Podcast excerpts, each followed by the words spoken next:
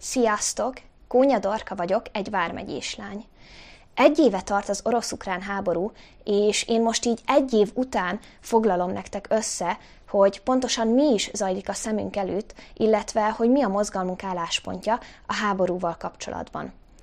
Azonban fontos még itt az elején leszögeznünk, hogy nem egy az egyben az én személyes véleményemet fogjátok hallani, hanem a 64 vármegye ifjúsági mozgalom vezetőségével együtt állítottuk össze ennek a vlognak a témáját, és én, mint egyfajta szóvívő, ismertetem veletek, hogy mi is a mozgalmunk véleménye a háborúval kapcsolatban. Tehát nem, nem és nem egy fiatal lány rendelkezik akkora élettapasztalattal és olyan tudásanyaggal, hogy a szakértőjévé vált a témának, és egyfajta megmondó embernek gondolja magát, hanem a teljes mozgalmunk tudásanyagát, illetve álláspontját osztom meg veletek. Mióta tart a háború, rengeteg érdekes és szinte néha már nevetséges szalagcímekkel találkozhattunk a reggeli kávénk elfogyasztása közben – össze-vissza keringtek az álhírek, amelyek közül nagy erőbedobást igényelt kihalászni a valóságos információkat és adatokat tartalmazó híreket. Először azonban ugorjunk egy kicsit vissza az időben, és nézzük meg, hogy hogyan is jött létre Ukrajna. Kezdetben a Szovjetuniónak a része volt, majd a Szovjetunió felbomlása után egy korrupt, hirtelenjében összetákolt, mondhatni műállam jött létre. Az ország korrupt vezetőinek köszönhetően Ukrajna nehéz évtizedeken ment keresztül, így a lakosság nagy része csempészetből próbálta életben tartani magát. Ukrajna egyébként olyannyira hasonlít Szlovákiához, hogy míg Szlovákia egy egyben Magyarországtól lett elcsatolva, addig Ukrajna Oroszországtól. Én egyébként csak pár évvel vagyok fiatalabb mindkettőnél. Szóval ennek a két nemzetnek nincsen eredet mítosza, se történelmi múltja, sőt, Ukrajnában eddig mindössze egy generáció nőtt fel úgy, hogy az ország ne tartozott volna Oroszországhoz. Tehát akkor egy új ország létrejöttéhez annyi kellene, hogy néhány azonos nemzetiségű ember azt mondja, hogy innentől kezdve mi egy külön ország vagyunk? Akkor jöhet Cigányország is Magyarország egyes területeiből? A mi történelmi felfogásunk nem lineáris, nem véletlenszerű események sorozatos egymás utáni bekövetkezése. Szerintünk egy ország létrejöttéhez több kell egy területnél, némi embernél, meg egy kis erőszaknál. A liberális értelmiség vérlázítónak tartotta, hogy az oroszok visszafoglalták a Krím-felszigetet. Persze majdantéri pucsnak örültek, amikor a CIA befolyására megdöntötték az orosz barát kormányt. Orosz oldalról a válaszreakció azonban már elfogadhatatlan agressziónak minősül. A liberálisok erre a majdantéri receptre csináltak volna máshol is forradalmat. Például Budapesten is volt erre egy kísérlet, ami sikertelen volt. Egyébként mozgalmunk is kifejtette akkor véleményét az ügyben. Ugyanez a liberális közösség meglepődött, majd pedig felháborodott, hogy hogyan lehet 2022-ben Európában háború. Hát nyilvánvalóan úgy, hogy a történelem nem ért véget.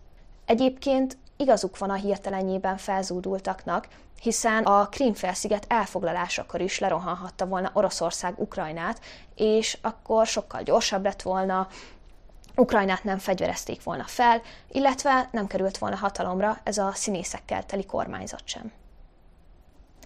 2015-től 8 éven át kellett arra várni, hogy végre valami olyan történjen Ukrajnában, ami átüti a globális média inger küszöbét. Tehát mindaz, hogy ez alatt a nyolc év alatt az ukrán soviniszták épületeket robbantottak rá orosz ajkúakra, vagy éppen tömegsírba lőttek közülük néhányat, nem voltak elég érdekes történések a világ közvéleménye számára. Érdekes, hogy 2021 év végén, valamint 2022 év elején népszavazásra került sor Donetskben, illetve Luhanskban, ahol az érintett lakosság megszavazta, hogy Oroszországhoz szeretnének csatlakozni. Mindenki találgatta a népszavazás után, hogy most mi lesz. A szakértők is tanulmányozták, hogy vajon most lesz-e háború. vagy csak Oroszország bevonul az érintett területekre, és annyi lesz? Már majdnem megnyugodtak a kedélyek, amikor 2022. februárjában megindultak az oroszok, egy-két jeep, mintha a város nézésre indult volna, meg sem állt Kiev központjáig, ahol meglepődtek az ukránok a váratlan tankok láttán.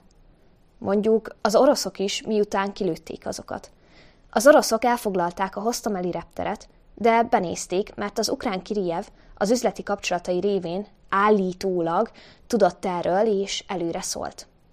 A jutalma az lett, mármint azon túl, hogy egy kamu békedelegációnak a tagja lett, amiért gyakorlatilag egymaga megvitte az országot, hogy fejbe lőtték. Mármint az ukránok. Tárgyalás nélkül. Mert gondolták, hogy ez eléggé meggyőző lesz Európa számára, a jogállamiságra, mint ahogy az is, hogy a magyar és a többi kisebbséget ugyanúgy elnyomják, a jelképeinket meggyalázzák. De beszélhetnénk a magyar újságírás csúcs teljesítményeiről is. Ilyen különös dolgokat tudhatunk meg belőlük például, hogy az orosz hadihajót elküldő kígyó szigetiek hősök, mert nem adták meg magukat, hanem a hősi halált választották. Majd ugyanezen médiafelületek leírják, hogy a második világháborús hősök, például a kitörés hősei, szerencsétlenek, értelmetlenül haltak meg, mert egyértelmű volt, hogy nem élik túl, és ez a hősieskedés egy fasiszta dolog. Aztán jött a csavar, mármint a kígyó szigetiek esetében. Kiderült, hogy mégsem haltak meg, hanem megadták magukat. De amúgy most ki ez a sziget? Mert nem teljesen egyértelmű.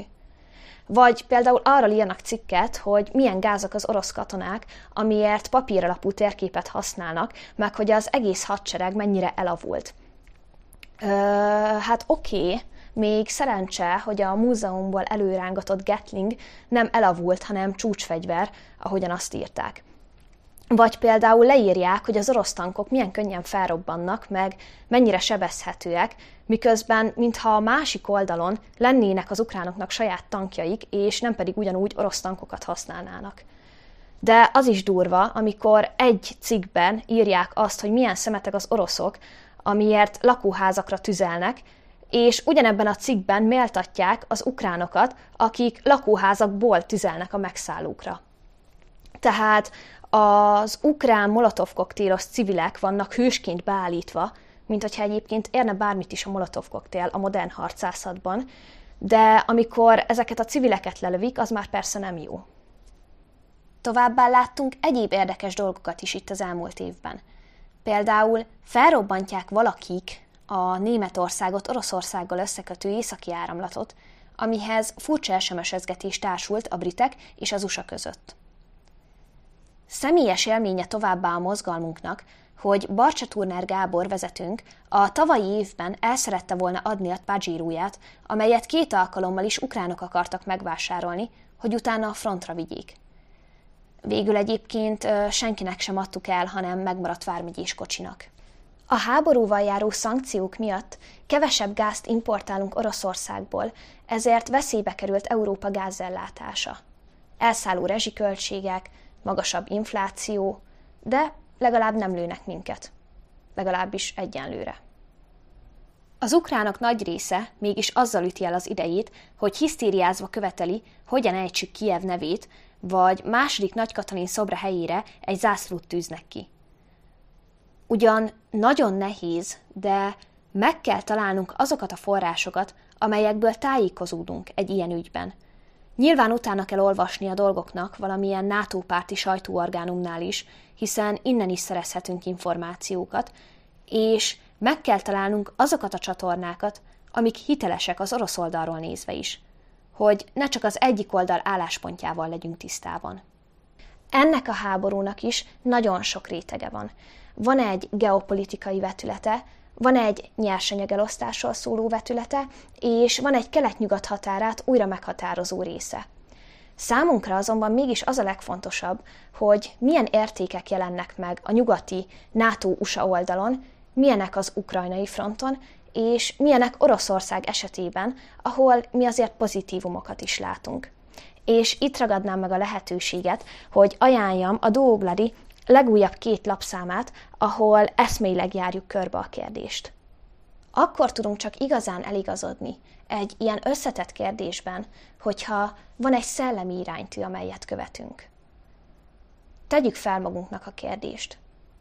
Vajon melyik oldal győzelme támogatná inkább a modern világ térnyerését?